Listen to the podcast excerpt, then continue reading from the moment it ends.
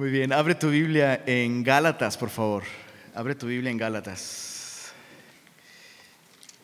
Hoy vamos a continuar con el capítulo 2 y me gustaría encomendar este tiempo en manos del Señor y después de eso, pues, eh, ir considerando lo que la Biblia tiene para nosotros esta mañana. Señor, queremos agradecer la libertad que nos has dado en Cristo Jesús.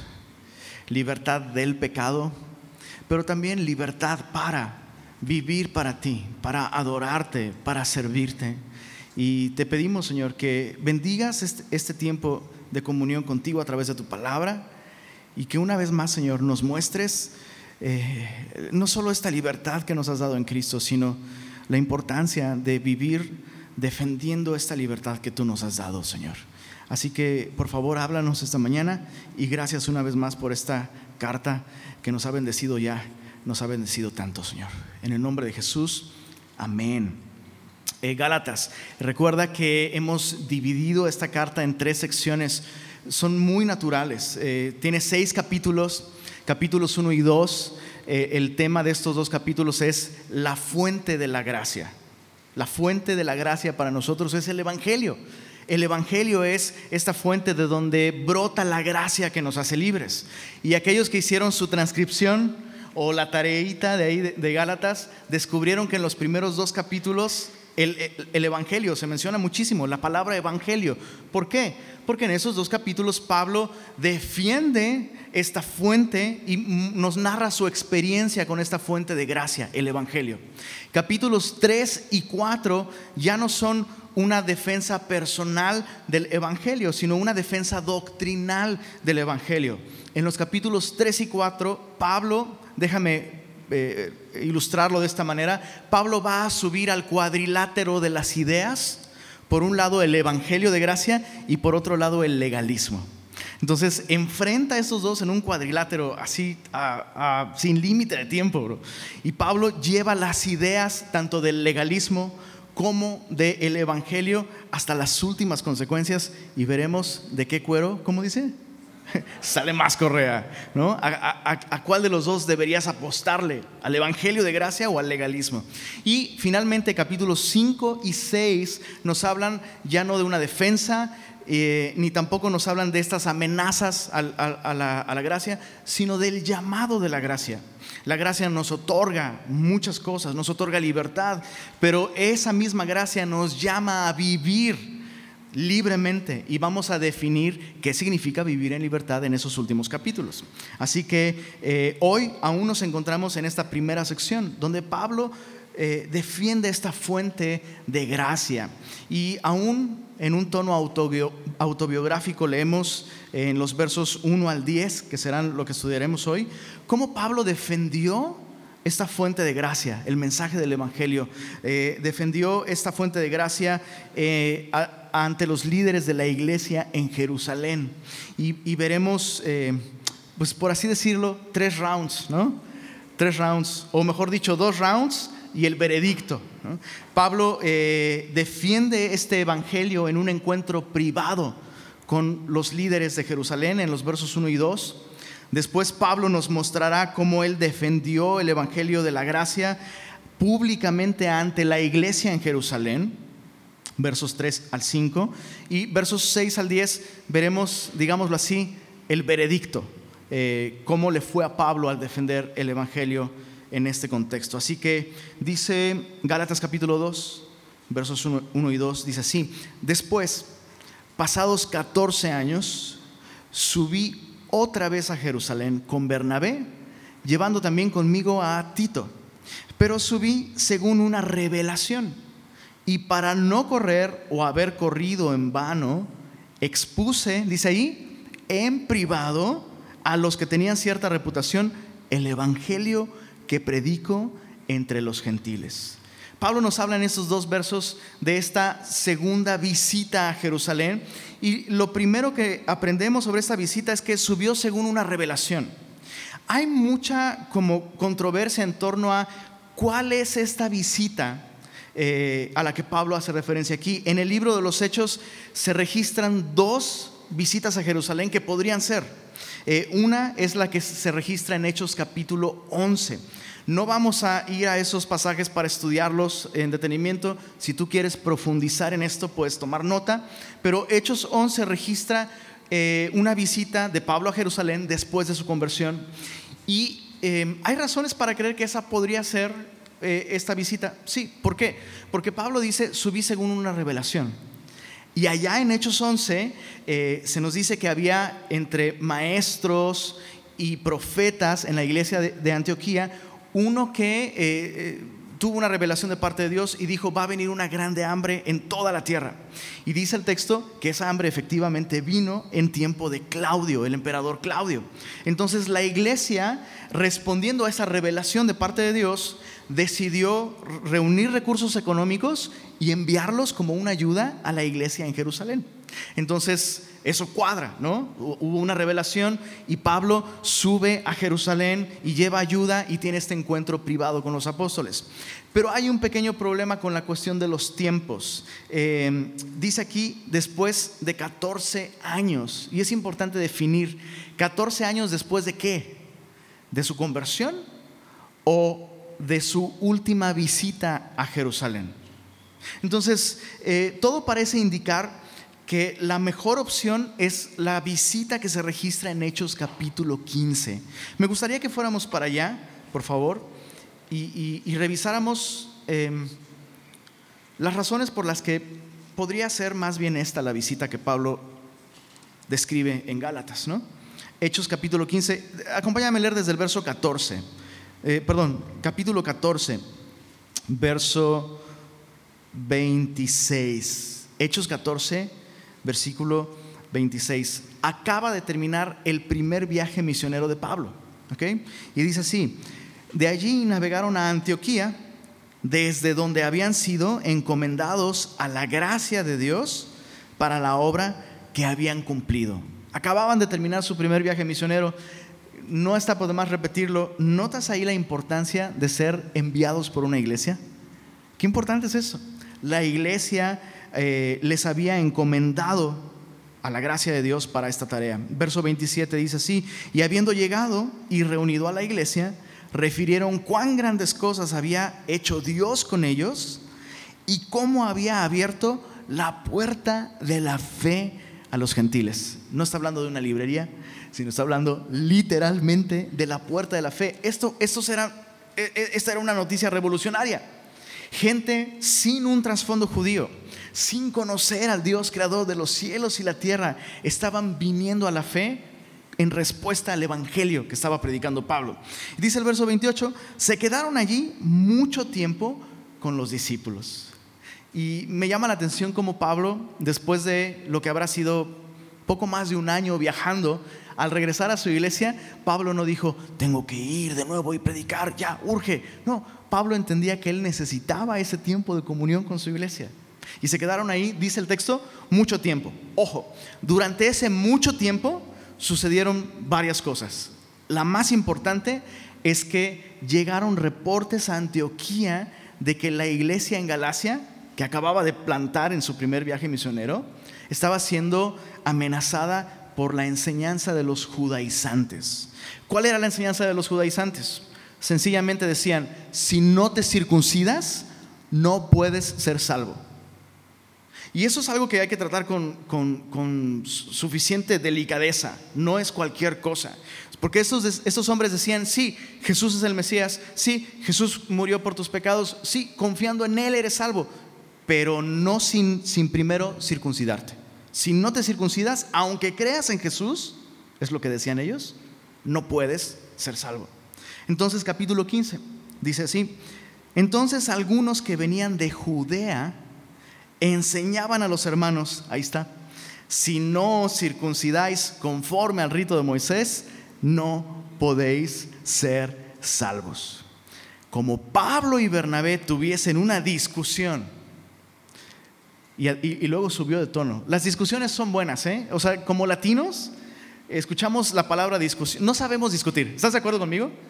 O ya me vas a discutir también eso. Ah, como latinos no sabemos discutir. Si alguien no está de acuerdo con un punto de vista o con una preferencia, nos ponemos incómodos, ¿no? Y, otros se ponen súper agresivos y es como, bro, Hay cosas en las que tú y yo podemos pensar diferente, ¿no? Puedes, tú puedes ser tigre y yo puedo ser rayado. Perdón, lo dije mal al revés. Ay, no, ni Dios lo quiera. Ah, todo mal. Esas cosas no debieran, no debieran, ¿sabes? No debieran separarnos. Escucha esto. Pero hay cosas en las que si no llegamos a un acuerdo, sí debiéramos llevar el asunto a últimas consecuencias. Y no estoy hablando de andar buscando bronca, no estoy hablando de eso. Otra vez, aquí lo que está en juego es la fe cristiana como tal.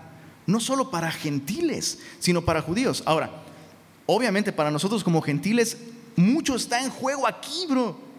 Si Pablo no hubiera, junto con Bernabé, no hubieran decidido aventarse el tirito, bro, tú y yo el día de hoy estaríamos en problemas. O sea, los hombres tendrían que dejarse acá el, caerlito, ¿no? Y si tienes entradas como las mías, que ya más bien son salidas, ¿no? Pues ya estaríamos en bronca. Las mujeres, digo con todo respeto, no las veríamos una vez al mes por lo menos, hijo. No podrías mezclar lino y algodón, no podrías rasurarte la barba, no podrías trabajar en sábado, no podrías comer carne término medio, no podrías, o sea, olvídate, un chorro de cosas cambiarían. Y más importante aún, dudo mucho que nosotros el día de hoy fuésemos cristianos, con todas esas cargas, esas normas que ni tú ni yo ni los judíos pueden guardar, ¿verdad? Entonces, mucho está en juego aquí. Hay que agradecerle a Pablo y a Bernabé, ahora que los veamos. Ya falta poco, ¿no? Ahora que los veamos, hay que darle las gracias. Pablo, gracias por ser tan valiente. Mira esto, tuviesen una discusión y luego subió de tono y contienda, y me encanta Lucas, ¿cómo dice ahí? No pequeña con ellos, O ¿qué significa no pequeña? Pues grandota, ¿no? Pero ahí está. Dice, se dispuso que subiesen Pablo y Bernabé a Jerusalén y algunos otros de ellos a los apóstoles y a los ancianos para tratar esta cuestión esta cuestión. ¿Por qué a los apóstoles? Bueno, el mismo apóstol Pablo escribe en Efesios capítulo 2, verso 20, que la iglesia está, tiene un solo fundamento, que es Cristo, sí, pero está cimentada sobre el fundamento doctrinal de los apóstoles y los profetas. Entonces, era muy importante que los doce dieran su fallo sobre este asunto. Y e, esto, esto es tan útil el día de hoy no solo porque aún hay judaizantes, que los hay, sino porque aún el día de hoy muchos cristianos, algunos bien intencionados, ¿eh? Algunos bien intencionados, pero poco bíblicos, em, en un esfuerzo por mantener la pureza de la vida personal o de la iglesia, le añaden reglas y normas y las elevan a una altura de esenciales para la salvación y no debería ser así.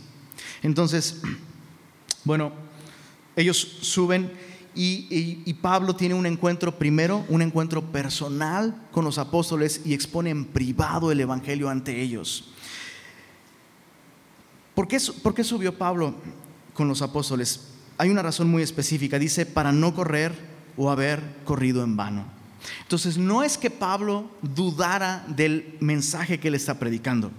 No es que Pablo subió por inseguridad de estar predicando mal Pablo subió con la seguridad de que subir y exponer este evangelio ante los apóstoles recibiría la aprobación de los apóstoles y evitaría que aquellos falsos hermanos estuvieran minando y haciendo su labor contraproducente. ¿Se entiende?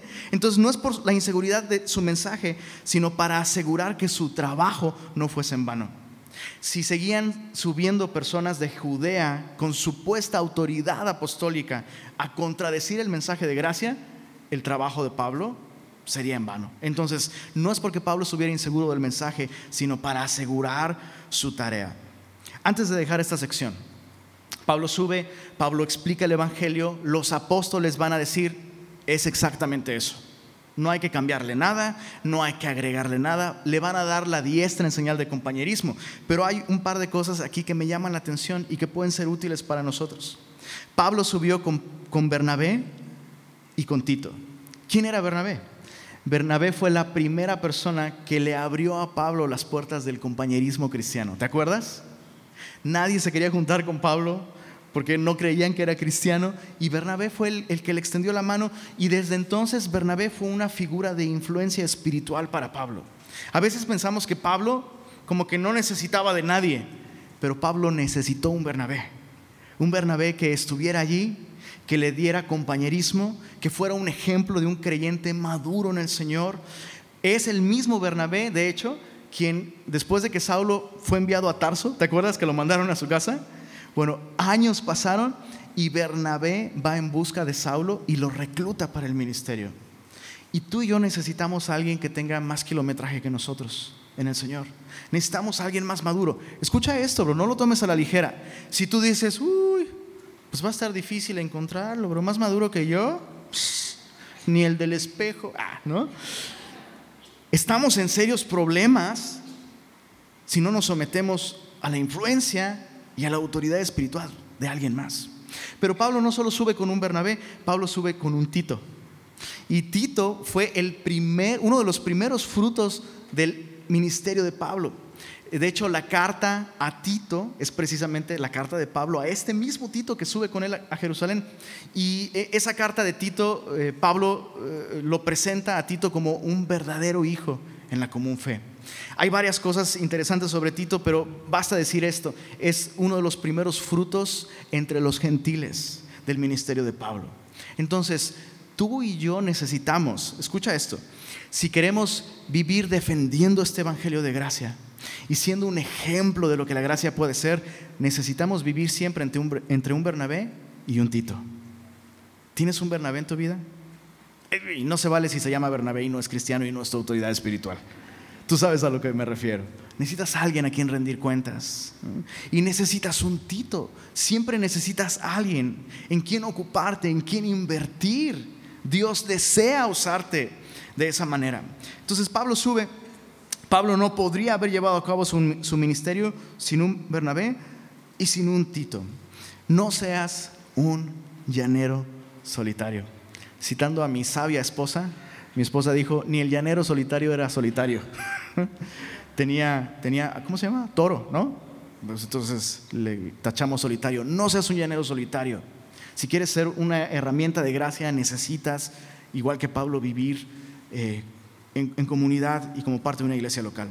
Entonces Pablo sube, regresando a Gálatas 2, versos 3 al 5, describen lo que sucedió ya no en privado con los apóstoles, sino eh, al, dar un reporte a la iglesia en Jerusalén. Y, esto fue muy sabio de parte de Pablo.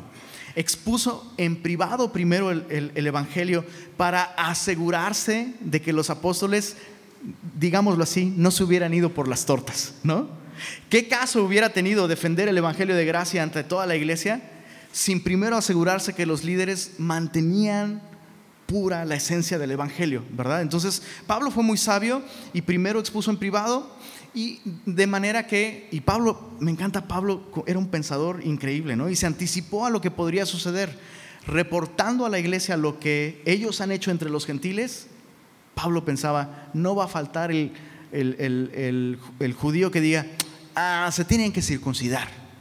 Entonces Pablo, muy sabiamente, se anticipó a esto y eso es lo que sucedió. Mira, versos 3 al 5 dice, mas ni a un Tito, que estaba conmigo, con todo y ser griego, fue obligado a circuncidarse. Y esto a pesar de los, subraya esto, falsos hermanos introducidos a escondidas que entraban para espiar nuestra libertad que tenemos en Cristo Jesús para reducirnos a esclavitud, a los cuales ni por un momento accedimos a someternos. ¿Para qué? Para que la verdad del Evangelio permaneciese con vosotros. Y, yo le añadiría ahí, con vosotros los gentiles. Entonces, eh, Pablo está explicando, hey, Tito subió conmigo y realmente Tito era el conejillo de Indias. Y, uno tiene que agradecer el valor de Tito también, ¿no? De hecho, eh, eh, el hecho de que Pablo haya dejado a Tito a cargo de la iglesia en Creta nos deja ver parte de su carácter. Tito era muy valiente, Tito era bien entrón y no se rajaba. Entonces, imagínate dejarlo a cargo de una iglesia, ¿no? la iglesia de los cretenses. Pablo la describe ahí en Tito como malas bestias. Imagínate una iglesia así. Oye, Tito, necesito tu ayuda en pastorear una iglesia, hay que corregir algunas cosas. Ah, padrísimo, ¿Qué, iglesia es? La iglesia de las malas bestias, bro. ¿Sí le entras o qué? Entonces Pablo manda a Tito allá, Pablo era muy valiente, pero ahora aquí es una de las primeras evidencias de valor. Y, una vez más, el que es fiel en lo poco, en lo más es fiel. Tito sube y Tito sabe, Tito, vamos a subir a Jerusalén necesitamos definir de una vez por todas que los gentiles no necesitan circuncidarse para ser salvos.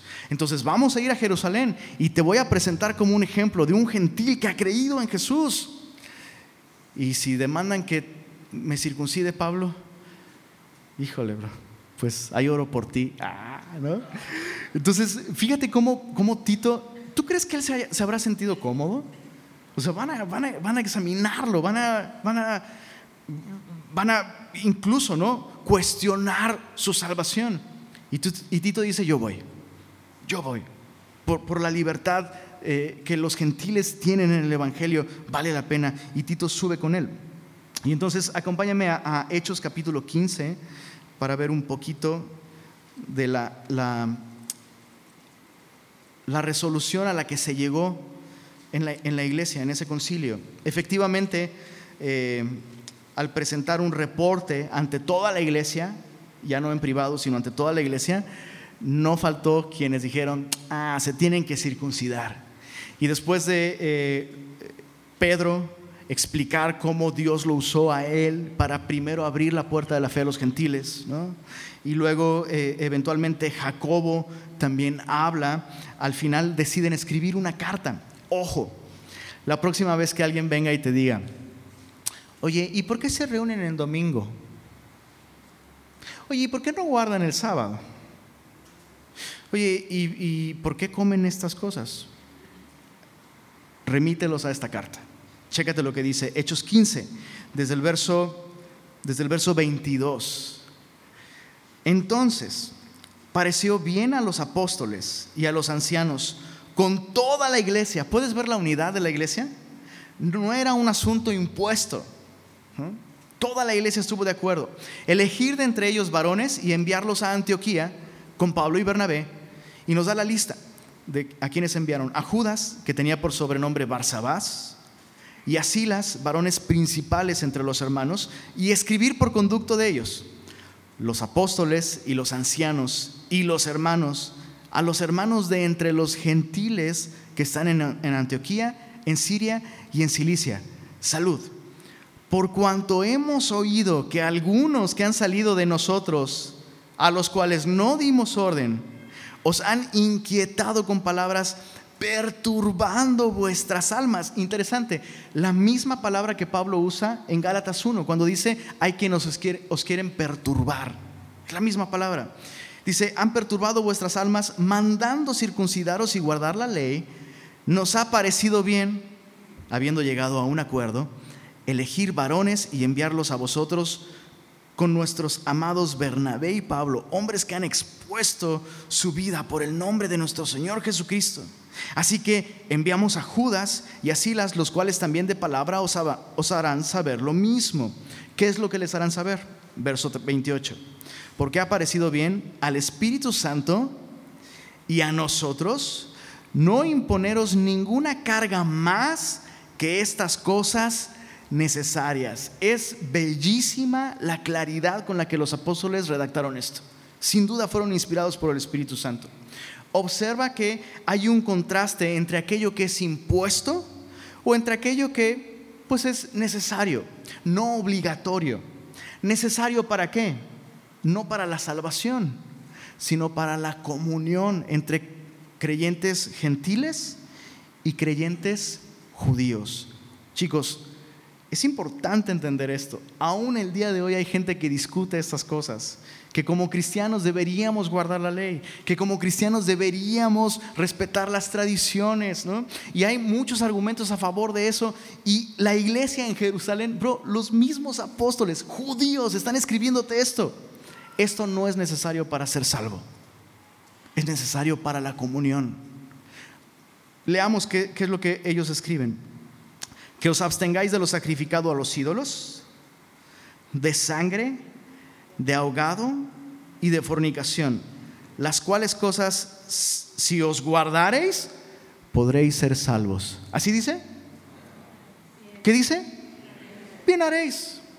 Bien haréis. Si te guardas estas cosas, está chido, bro. Y me encanta cómo termina. ¿Qué dice la carta al final? Pásenla bien, bro no se rompan la cabeza, no, no, no, no se amarguen su cristianismo, disfruten la libertad que tienen en Cristo.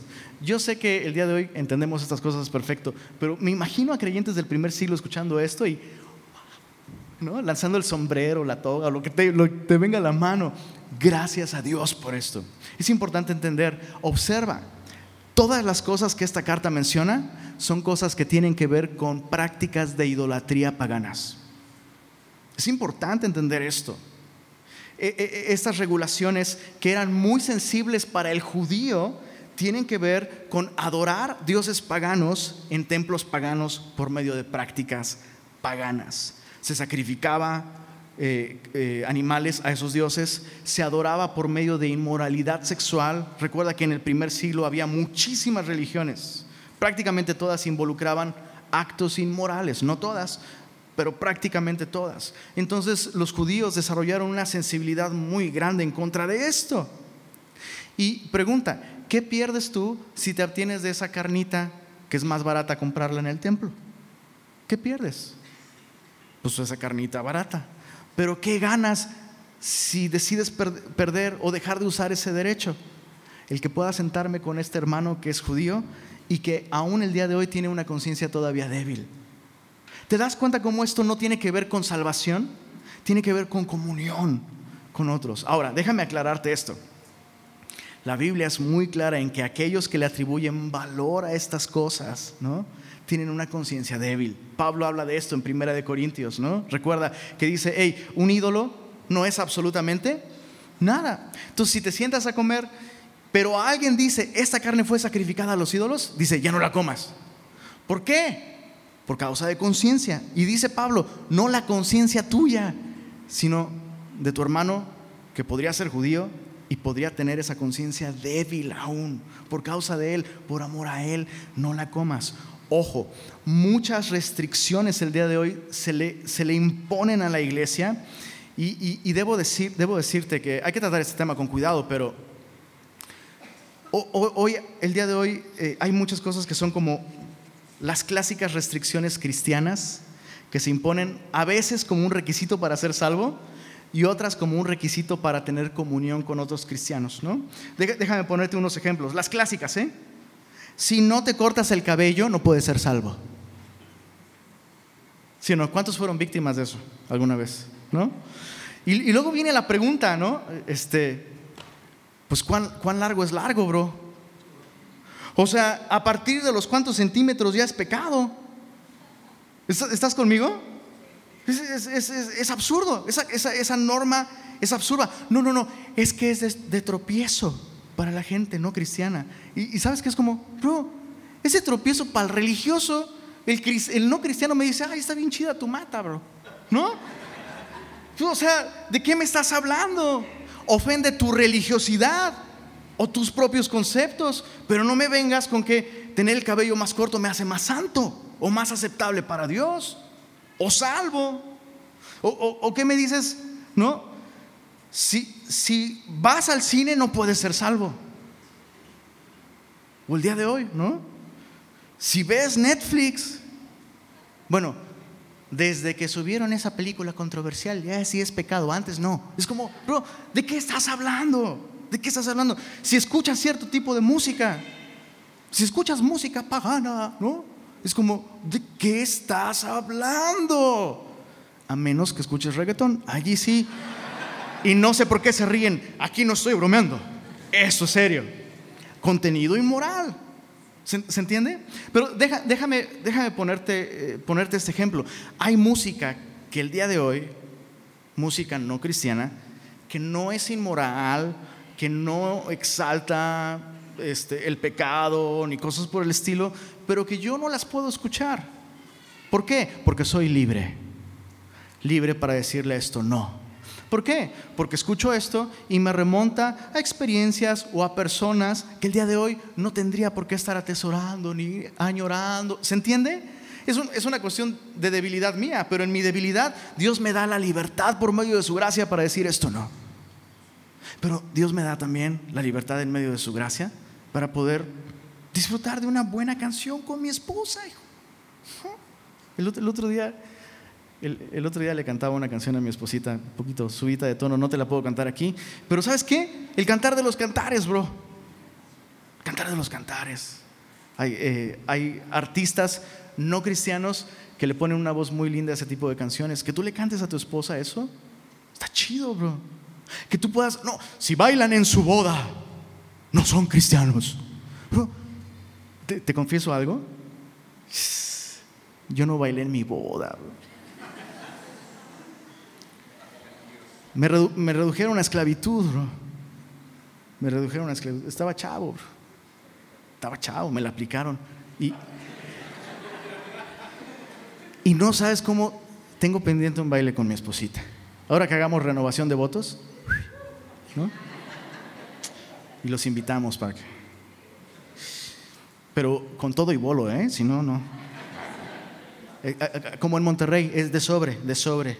¿no? Todo mal. ¿Qué onda con la obsesión con el sobre? Pero bueno, este. Pero hemos escuchado muchas de esas restricciones, ¿no? Y, ni entremos en la de los tatuajes, bro. ¿Sí o no? ¿Sí o no? ¿Sí o no? Me, acuerdo, este, mi pastor se tatuó tres flechas que representan a, a sus hijas. ¿Por qué? Porque son como flechas en manos del valiente. Entonces trae un recordatorio en su piel de sus preciosas hijas y, una hermanita muy bien intencionada, ¿eh? no, no, era una actitud legalista ni nada, solo este, una hermanita se acerca al pastor al final de la reunión y le dice, pastor, oiga, le quería decir, este, eh, me dijo una persona que ya hay manera de quitar los tatuajes, entonces le voy a pasar el dato para que se lo quite. Y mi pastor, no, me lo acabo de poner. ¿no? Mi hermanita así de, ah, entonces, ¿no es pecado? No, no es pecado. Es un asunto de referencia. Y ya sé, ya sé, ya sé, bro, ya sé lo que estás pensando. Levítico capítulo 19 nos dice, entonces, escucha, escucha. Si hago válido ese, esa aplicación para todos los tatuajes, ¿ok? Entonces, ¿por qué no hago válida la aplicación de los siguientes versículos, que es pecado que te quites la barba, bro?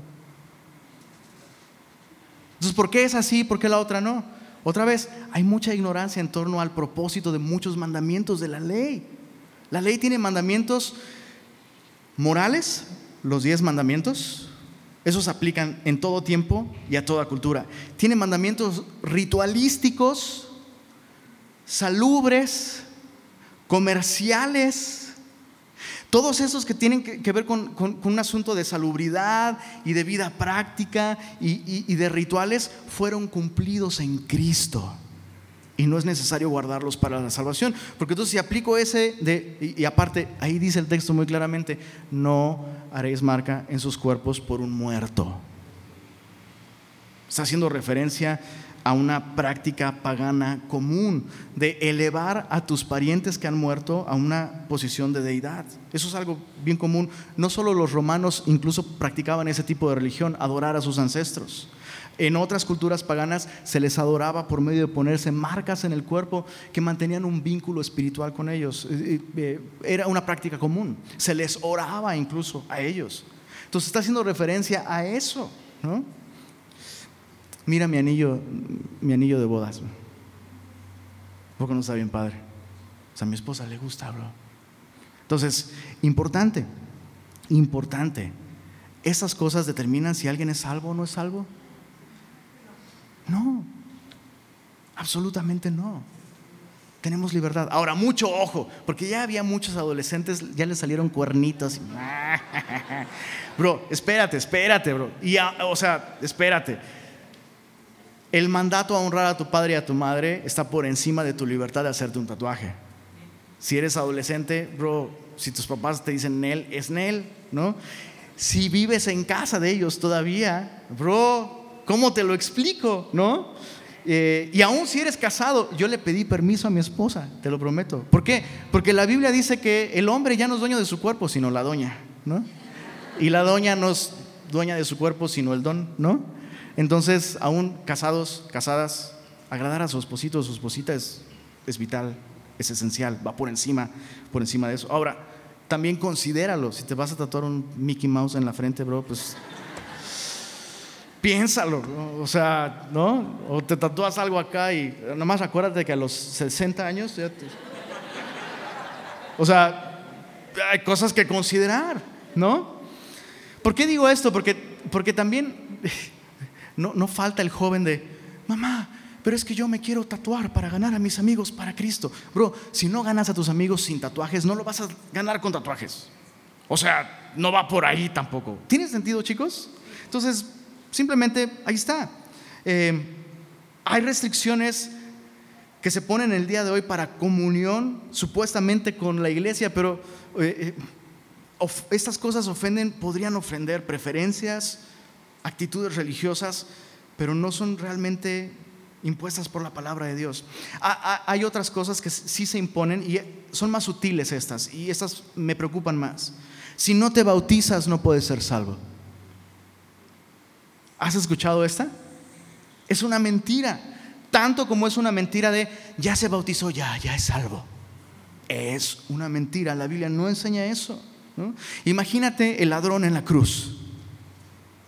¿Puedes imaginar al ladrón en la cruz? De cierto, de cierto te digo, si tú hubieras podido bautizar, hoy estarías conmigo en el paraíso. O alguien, échele agua. ¿No? No. O, otra, si no dices la oración del pecador, no puedes ser salvo. Porque ahí está escrito, con el corazón se cree para la justicia, pero con la boca se confiesa para salvación. Es complicado cuando citan versículos, pero los citan mal o no se entiende el contexto. ¿Y cómo le haría a una persona que no puede hablar? Aquí dice que tienes que confesar con tu lengua. Pues bueno, escríbelo a ver si así vale por lo menos. No. Ahora, ustedes lo han visto, hemos hecho llamados, hemos guiado a la gente a hacer esa oración. Pero este no es un requisito para que la persona sea salva. A veces hasta presionamos, ¿no? Traemos un invitado a la iglesia y hacemos el llamado. Repite, repite, que te oiga, que no es como y, y se vuelve casi como un conjuro. No es así. ¿Está mal hacer la oración del pecador? No. Está mal elevar la oración del pecador a un nivel de esencial para la salvación. termino con este, tengo muchos más aquí anotados, Uno más. Si no tienen doctrina reformada, no pueden ser salvos. Eso se está poniendo mucho de moda el día de hoy. Y es importante, es importante decir, lo único que nos hace ser salvos es ser regenerados, no ser reformados. Conozco mucha gente con teología reformada y vidas que necesitan ser reformadas. Entonces no es un asunto de abrazar ciertas doctrinas con inclinaciones teológicas, no, es un asunto de creer el mensaje sencillo del Evangelio. ¿En qué consiste el mensaje sencillo del Evangelio? El hombre es pecador y Cristo, conforme a las escrituras, murió por nuestros pecados, resucitó al tercer día, conforme a las escrituras. Y poner nuestra confianza en lo que Él hizo nos viste de su justicia y perfección. ¿Qué le puedes añadir a eso? Agregar cualquier requisito para la salvación es decir que Jesús fue un mentiroso en la cruz cuando dijo, pagado por completo. Jesús dijo, pagado por completo. Gloria a Dios por este Evangelio, es único. Vale la pena defenderlo y no enfocarnos en cosas que no son las importantes que no son las esenciales. Es más, deberíamos de quitar estorbos para que la gente se acerque a escuchar este mensaje de gracia. Regresando a Gálatas capítulo 2, veamos el resultado de esta visita a Jerusalén, el, veredicto de los apóstoles en Jerusalén. Ya leímos la carta otra vez. Eh, si alguien sale como que tienes que guardar el sábado, ¿no? O que te tienes que circuncidar. Hay gente que el día de hoy sigue entrando para espiar nuestra libertad en Cristo. Claro que sí. Espían de esa manera. Espían de esa manera.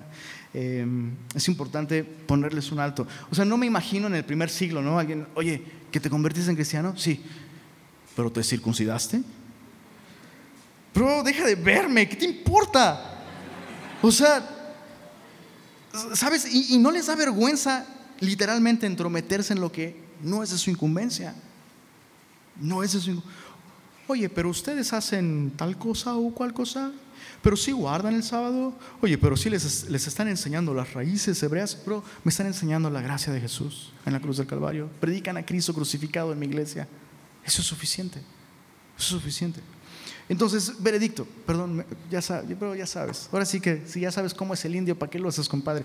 Capítulo 2, verso 6 dice, pero de los que tenían cierta reputación o reputación de ser algo, lo que hayan sido en otro tiempo, Nada me importa. Dios no hace acepción de personas. A mí, pues, los de reputación, léelo conmigo. Nada nuevo me comunicaron. Antes, por el contrario, como vieron que me había sido encomendado el evangelio de la incircuncisión, como a Pedro el de la circuncisión, pues el que actuó en Pedro para el apostolado de la circuncisión, actuó también en mí para con los gentiles y reconociendo la gracia que me había sido dada, esto es importante, Jacobo, Cefas y Juan, que eran considerados como columnas, nos dieron a mí y a Bernabé la diestra en señal de compañerismo, para que nosotros fuésemos a los gentiles y ellos a la circuncisión. Solamente nos pidieron que nos acordásemos de los pobres, lo cual también procuré con diligencia hacer. El veredicto los que tenían reputación de ser algo. Antes de explicar otra cosa, es necesario recalcar que Pablo aquí no está desconociendo la autoridad de los apóstoles en Jerusalén. Muchas personas que abrazan esta ideología de yo no me someto a nadie, yo no sigo al hombre, yo no más sigo a Cristo. Y no rinden cuentas, no se congregan, nadie los puede exhortar, nadie los puede corregir y citan este tipo de cosas. A mí los de reputación, nada. No, bro, espérate. Pablo aquí no está desconociendo ni menospreciando la función y la autoridad que Dios le dio a los apóstoles. Pablo lo que está diciendo aquí es, en primer lugar, que, en primer lugar, que él no se dejó intimidar por la opinión que otros tienen de estos hombres. O sea, no es por la opinión de otros sobre ellos que Pablo fue a ellos para predicarles el Evangelio y exponer su mensaje. ¿A, qué me refiero con esto? Piensa en quiénes son estos de cierta reputación. Aquí dice Pablo, Jacobo, Cefas y Juan. ¿Quién es Cefas? Es Pedro. Bro, Pedro, el de la pesca milagrosa. Pedro, el que caminó sobre el agua con Jesús. O sea, bro, yo sí le ando pidiendo un autógrafo. O sea, y, sí, lo ando invitando a mi casa. A ver, a ver, Pedro, camínale aquí sobre este. ¿no? Cierta reputación. Juan, el discípulo amado. o sea, yo le diría, bro, ¿qué lado de tu cabeza se recostó sobre el pecho de Jesús?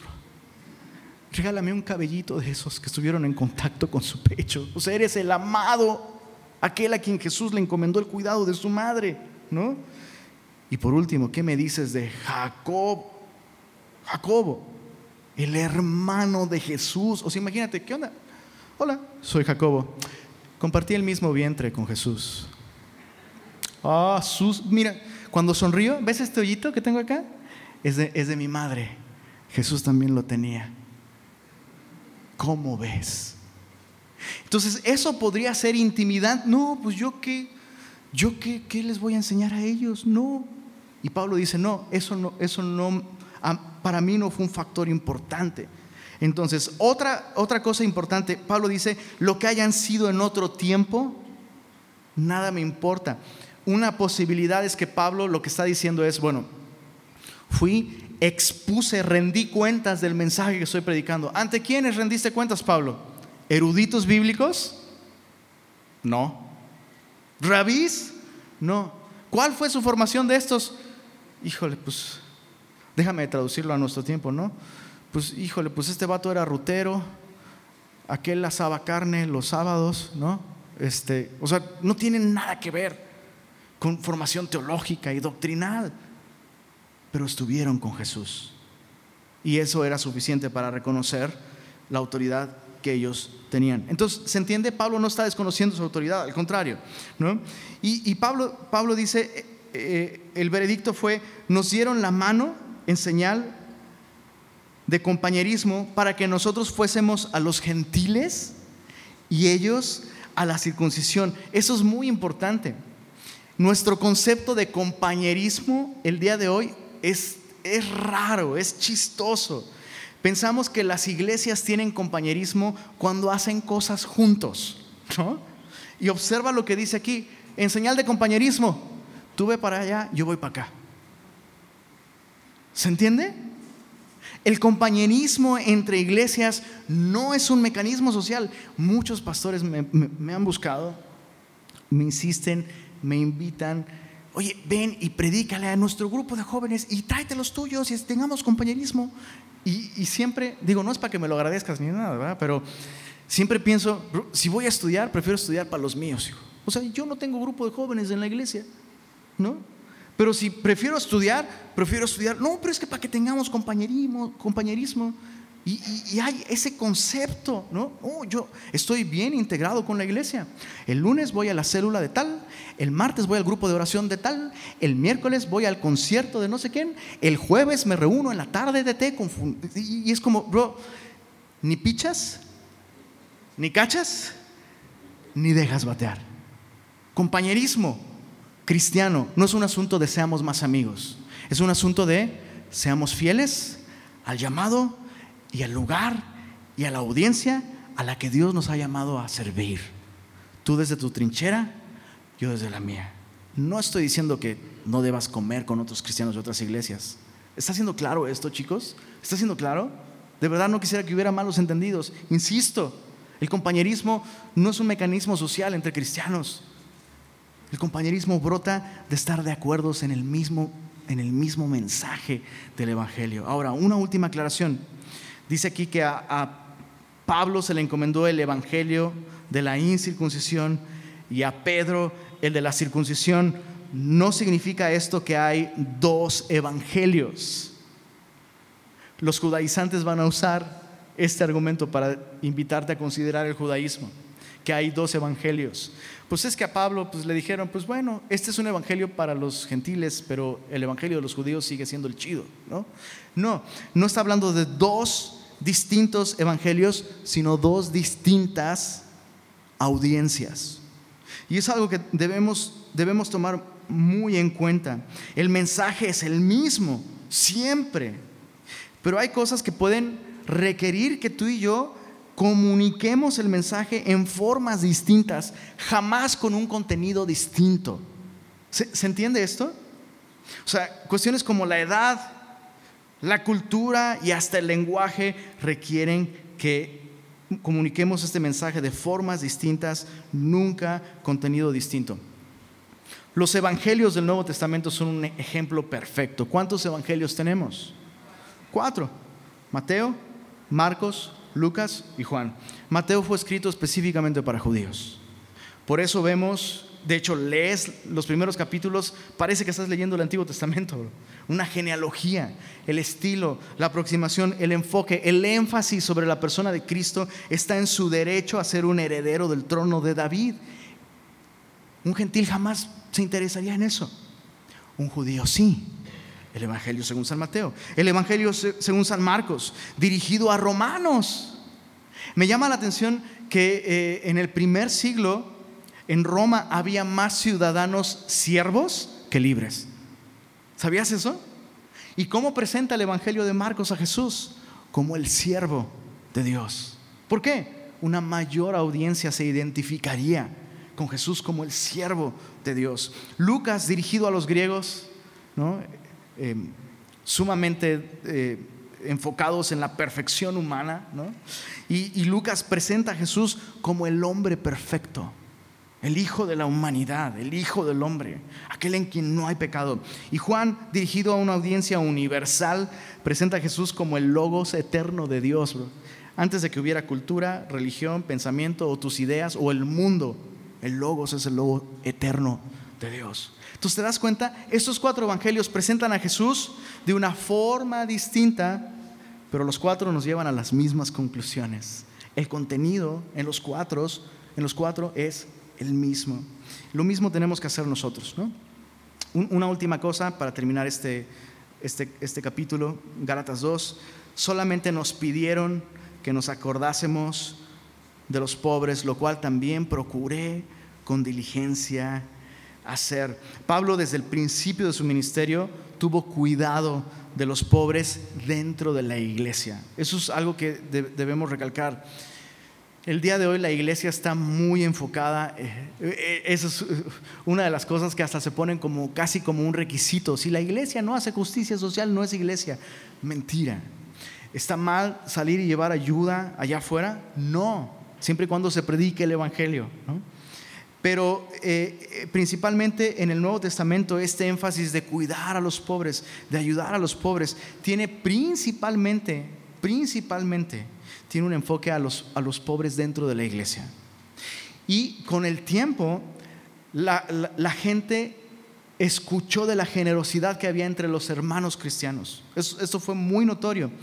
Y falsos hermanos se introducían a las iglesias y se aprovechaban de la generosidad de los cristianos. Aún eh, en, misiología, e, esta, esta, disciplina que estudia las misiones, hay un concepto que, se le llama cristianos de arroz. Porque cuando empezó a, predicarse el Evangelio en China, bueno, una de las maneras de alcanzarlos era proveerles a las comunidades muy pobres, proveerles de alimento, de arroz. Y entonces la gente hacía profesiones de fe, pero no eran profesiones de fe auténticas, eran cristianos de arroz. Se acababa el arroz, se acababan los cristianos, Y sucede, y sucede el día de hoy con falsos hermanos entre nosotros. Pregunta, ¿habrá falsos hermanos entre nosotros? La Biblia muy claramente nos dice que sí. Muchos de esos falsos hermanos desaparecen cuando desaparece la ayuda económica. Y desde desde el principio la iglesia tuvo que empezar a meter regulaciones. Por ejemplo, las viudas. ¿Es importante atender a las viudas? Claro, hagámoslo. Pero aquella de cierta edad, de cierta edad para arriba. Y luego dice, bueno, tiene la edad, pero también tiene, tiene familia, tiene hijos.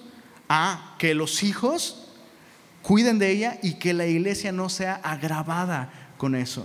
Entonces, ojo, la pobreza dentro de la iglesia a la que debemos atender es la pobreza que resulta en este primer contexto se refiere a la persecución. Creyentes, especialmente en Judea, la iglesia en Jerusalén, no podían dedicarse a su actividad económica porque habían sido literalmente expulsados de su, comunidad, no reconocidos dentro de su comunidad. Eh, eh, enfermedad o viudez son razones que ameritan que nosotros como iglesia cuidemos unos de otros. ¿E-, ¿Estoy siendo claro con esto? Eh, la Biblia lo explica mejor. Acompáñame a segunda de Tesalonicenses, por favor.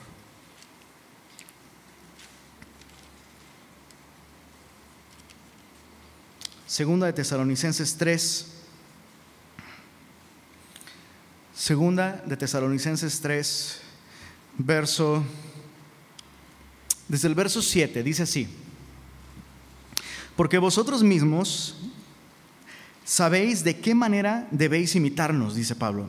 Pues nosotros no anduvimos desordenadamente entre vosotros, ni comimos de balde o de agrapa el pan de nadie, sino que trabajamos con afán y fatiga día y noche para no ser gravosos a ninguno de vosotros. No porque no tuviésemos derecho, sino por daros nosotros mismos un ejemplo para que nos imitaseis, porque también cuando estábamos con vosotros os ordenábamos esto. Si alguno no quiere trabajar, tampoco coma. Está muy claro, ¿no? Está muy, muy, muy claro. O sea, imagínate el, el me gustaría decir jovencito cristiano, pero chale. Imagínate el vato cristiano, ¿no? El brother, que ya tiene edad para trabajar y no trabaja. ¿Por qué? Es que, eh, no, es que Dios no me ha hablado, Dios no me ha dicho nada. Pero Dios ya te habló aquí. Si no trabajas, no comes, bro. No me vengas con que Dios no te ha hablado. Dios lo dice aquí en su palabra. Es increíble la cantidad de ejemplos que hay de esto. Y no solo jovencitos, ¿eh? No solo jovencitos. Eh, de hecho, puedo recordar pastores recomendándole a mujeres cristianas, ¿no? Que tienen esposos que se dicen cristianos y están descuidándoles. Descuidándoles. Y tú todavía le haces el desayunito y el huevito. Si no trabaja, que no coma. Mujeres que tienen que entrarle al quite y suplir, no deberían de compartir y de suplir para su esposo cuando su esposo pudiendo trabajar no trabaja, especialmente aquí en Monterrey. Recuerdo los primeros viajes que hice a Monterrey y en un viaje de regreso a la Ciudad de México me tocó con una señora súper amable, súper linda y este, pues me estaba, me estaba regio evangelizando, ¿no? Le platiqué que estaba orando por la posibilidad de venirme a Monterrey. No, Monterrey es maravilloso, es el cielo en la tierra, ¿no? Y me empezó así a evangelizar y me llamó mucho la atención una de las cosas que me decía, mira, aquí trabajo hay. Esta es una tierra de trabajadores y quien quiere y necesita trabajo, trabajo hay. ¿Cuántos regios dicen amén? Me dice, trabajo hay. Y luego eh, eh, lo, insistió muchísimo, ¿eh? Lo insistió muchísimo ese punto, me llamó la atención. Y ahora que llego, resulta que muchos cristianos que es que no encuentran trabajo. Cuando trabajo, ay. Fíjate, recuerdo un amigo que no es cristiano y este cuate me decía, y, me asombraba esto, su filosofía. El cuate era así, súper luchón. Y el vato decía, si no vendes pan, vendes leche, hijo. Pero algo haces. Y si, y si tienes que ajustarte a un nuevo estilo de vida, te ajustas a un nuevo estilo de vida. Entonces, la Biblia aquí es muy clara. Estamos llamados a cuidar a aquellos que verdaderamente necesitan ayuda. No aquellos que, pudiendo trabajar y suplir sus necesidades, pues resulta que Dios no les dice. Chécate, capítulo 3 de 2 de Tesalonicenses dice, porque oímos que algunos de entre vosotros andan desordenadamente, no trabajando, ¿qué dice ahí? En nada sino entrometiéndose en lo ajeno, que no significa que andan de chismosos, sino que están viviendo de aquello que no les pertenece, que no se ganaron. Dice el verso 12, a los tales mandamos, no es una sugerencia, bro, no es un, ay, como tú veas, mandamos y exhortamos por nuestro Señor Jesucristo que trabajando, subraya esto, sosegadamente coman su propio pan. ¿Qué es trabajar sosegadamente? Calladito te ves más bonito. Calladito. Luego andamos haciendo la chillona con todos los hermanos menos con el Señor. Esperando que los hermanos se compadezcan. Ay, hermanos, pues yo quería decirles que pues pasé la tarjeta para un viaje de vacaciones con mi familia a Orlando, Florida y estoy trabajando y buscando, pero no, entonces ayúdenme a orar, mis hijos tienen tanta ilusión, mira, ¿qué es lo que está sucediendo ahí? ¿Qué es lo que está sucediendo? Seamos honestos, bro. Seamos honestos. Y la Biblia dice, Nel, bro, trabaja y mira, ¿ante quién deben ser conocidas tus necesidades? Ante aquel a quien podemos decir, Señor, danos hoy nuestro pan de cada día. No estoy diciendo que no hay momentos difíciles, ¿no? Pero eso es muy difícil decir, pueden ayudarme a orar por mi situación económica, que Dios me dé sabiduría. Que Dios me dé sabiduría y que Dios nos provea para hacer frente a nuestros compromisos. Listo, bro.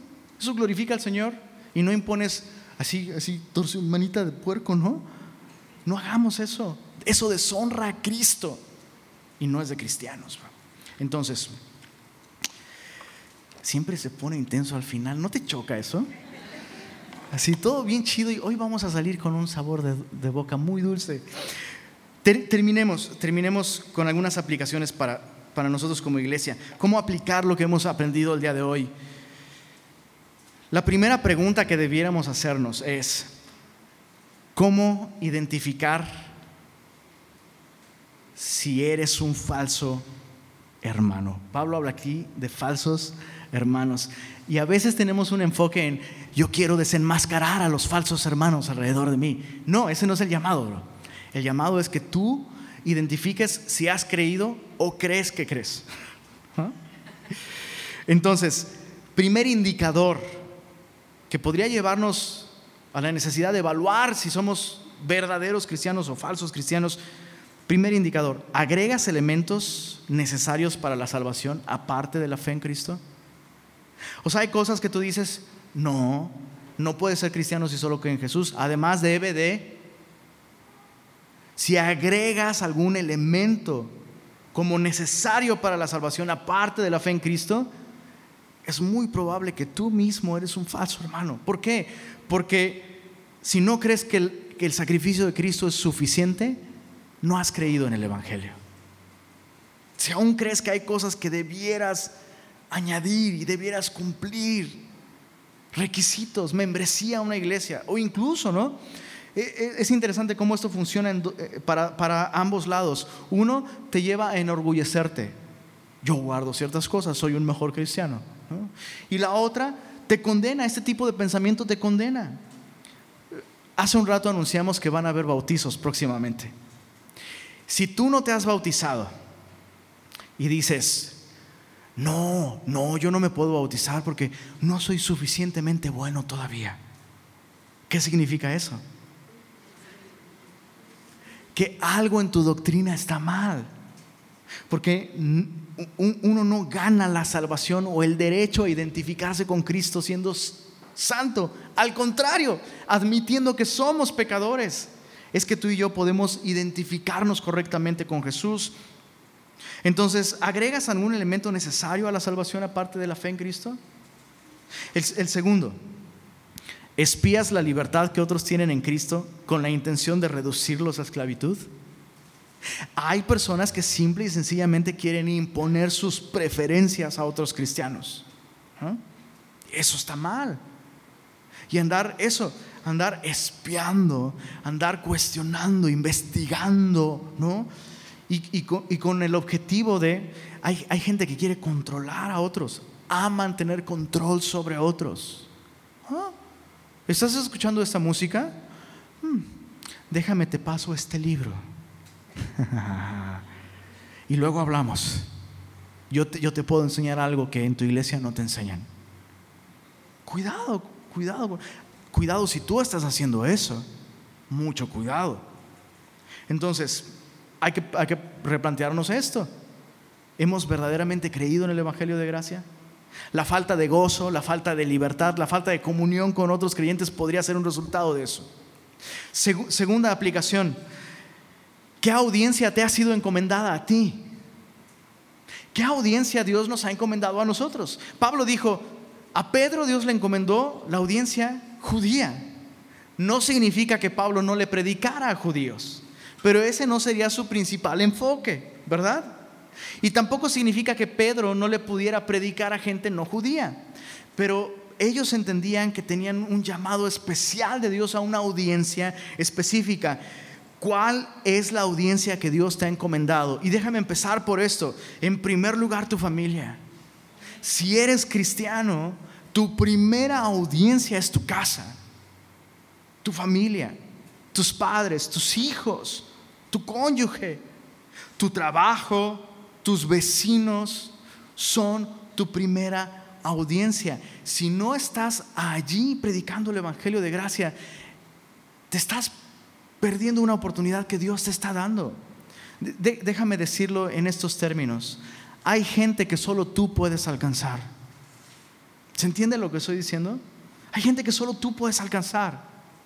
Y puedes alcanzarlos siendo un conducto de este mensaje. Predica este mensaje de gracia. Modela este mensaje de gracia. Quita cualquier obstáculo cultural o religioso que pudiera evitar que otros crean. Déjame ponerte un ejemplo, ¿no? El tío que te dice, oye, quisiera que fueras padrino de bautizo de mi hijo. Y tú como cristiano y él, él católico, ¿no? O ni siquiera católico, nomás de nombre, ¿no? Y te dice, oye, quiero que tú, es que sé que eres espiritual, pues yo no sé mucho de esas cosas, pero quiero que seas el padrino de bautizo de mi hijo. Qué triste sería que tú dijeras, Jehová te reprenda. Idólatra, los ídolos, mira, tienen ojos y no ven, tienen boca y no, no. Qué triste, qué lamentable. Cuando podrías decir, bro, yo no me voy a rajar, nomás no te rajes tú. Ahí estoy. Estar allí. Pasar tiempo con, ese ahijado y cuando llegues con Biblias, con películas de los Vegetables, cuando lo lleves a conciertos y actividades de Club Semilla y que este cuate te diga, uy, ¿qué, qué, qué, estás haciendo? Bro, tú me dijiste que yo sería su padrino y ahora te aguantas, bro. Y listo. No, pero como, ay, con el pescadito nos sacamos de onda y dejamos pasar preciosas oportunidades. ¿No? El, triste caso de una pérdida familiar, ¿no? El triste caso de una pérdida familiar. Y el creyente en la familia no va al sepelio porque mandaron traer un cura y se está rezando rosario. Qué triste, qué lamentable, qué desperdicio de oportunidad cuando podrías pagar el servicio de café, bro, y llevar nuevos testamentos. Y listo. No, no, no, no me traigas un pastor. Bro, no, no, no, no. No te va a traer ningún pastor. Déjame poner el, café. Déjame regalarles un nuevo testamento a, las personas. Y orar por mi familia. Listo. Oportunidades gloriosas. Una audiencia que Dios nos ha encomendado y por religiosidad estamos desperdiciando terriblemente. Déjame ampliar este círculo. Como iglesia, somos una iglesia regia, ¿verdad? ¿Dónde, dónde estamos? ¿Qué onda? De, verdad, los regios ya se me fueron, ¿verdad? Sí. ¿Todavía hay regios acá? Sí. A ver, manifiéstense. Ahí está. Somos una iglesia regia. Estamos en Monterrey. Monterrey es una ciudad universitaria prominente. Quiero hacer esta pregunta. ¿Cuántos aquí son estudiantes foráneos? ¿O llegaron a, Monterrey como estudiantes? Levanten su mano, así. ¿Te das cuenta de eso? ¿Te das cuenta de eso? Tenemos estudiantes foráneos, vienen a, a Monterrey, ¿por qué? Por la universidad. Ustedes que llegaron aquí como estudiantes foráneos, Dios los trajo como misioneros. Es importante que se vean así, porque lo son. Yo recuerdo, recuerdo eh, recién convertido, así recién convertidito, bro, a mis 18 años eh, me convertí en un verano. Entonces cuando se reanudó el ciclo escolar, regresé a la, escuela, a la escuela como cristiano, a la universidad como cristiano. Y, en los recesos pasaba salón por salón tocando la puerta y preguntaba, disculpen, ¿quién es cristiano aquí? Y hay dos que tres medios así, medios timidones. Entonces identifiqué a los cristianos en mi universidad y los invité a pasar un tiempo orando por nuestros salones, por nuestros compañeros de, de, eh, salón. Y eventualmente algunos llevaban compañeros a nuestra reunión porque empezamos a tener como pequeñas reflexiones bíblicas. Y fue bellísimo. Pero no necesitas que el pastor te diga, ve y predica el Evangelio a esa audiencia. Esa audiencia ya te fue encomendada. ¿Qué estás haciendo? Déjame ampliar eh, la responsabilidad. Nosotros como iglesia, ¿qué estamos haciendo para alcanzar a esas personas? ¿Qué, estamos, ¿Qué estaríamos dispuestos a hacer? ¿Qué nos está llamando Dios a hacer de un modo práctico a nosotros como iglesia para alcanzar a esos jóvenes? Te lo dejo de tarea. Oremos. Monterrey es una ciudad estratégica para inmigrantes personas súper vulnerables, con una gran necesidad. están en nuestras calles. ¿Qué deberíamos hacer con esa audiencia que Dios está poniéndonos ahí? Monterrey es una ciudad industrial que atrae no solo inversión extranjera, sino mano de obra extranjera también. Monterrey es la Corea de México, bro. ¿Verdad? ¿Te has dado cuenta de eso? ¿Deberíamos hacer algo con eso? Ya, les compartimos la noticia hace algunos domingos de que estamos a contraesquina de una empresa que se llama DAPSA, ¿verdad? Y eh, bueno, la gerencia de, de, esa empresa nos invitó a ir y pasar un tiempo con los empleados cada lunes para predicar el Evangelio. ¿Tienes negocio? ¿Tienes alguna posición de autoridad que te permitiría hacer eso en tu oficina? Bro, bro, tú di rana y yo salto, bro. Así de sencillo. Tenemos una audiencia que Dios nos ha encomendado.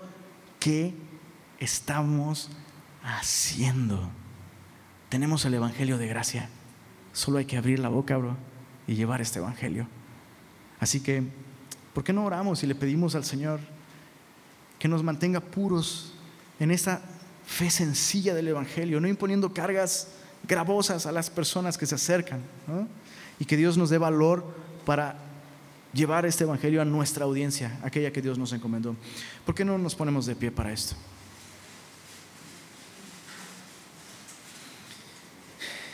Señor, gracias por este Evangelio glorioso que es poder tuyo para salvación a todo aquel que cree. Gracias también, Señor, por el tiempo y el lugar y la cultura y la ciudad en la que nos permites estar. Entendemos, Señor, que nos estás llamando a anunciar este mensaje.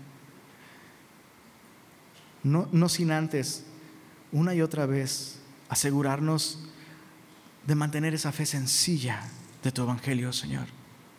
Así que por favor, trata con nosotros. Muéstranos, Señor, si estamos enturbiando tu evangelio con religiosidad o incluso con legalismo y líbranos de esto, por favor, Señor. Perdónanos si es nuestra pereza para meditar tu palabra o nuestro orgullo por presumir logros personales, lo que nos ha llevado a, a ser legalistas o religiosos, Señor. Perdónanos, Señor, por dejar pasar oportunidades bellas y gloriosas, Señor. Y ayúdanos, esta semana ayúdanos, abre nuestros ojos a estas audiencias con las que tú nos permites interactuar, Señor, y abre nuestros labios con el Evangelio de la gracia, Señor. Por favor, Señor, usa tu iglesia esta semana, llénanos de tu espíritu, Señor, y envíanos a esta ciudad, envíanos a cada familia, envíanos a cada oficina, a cada escuela, Señor como proclamadores de este Evangelio de gracia. Y gracias Señor por la fe sencilla con la cual tú nos has hecho libres. Te adoramos Señor. En el nombre de Jesús. Amén. Amén.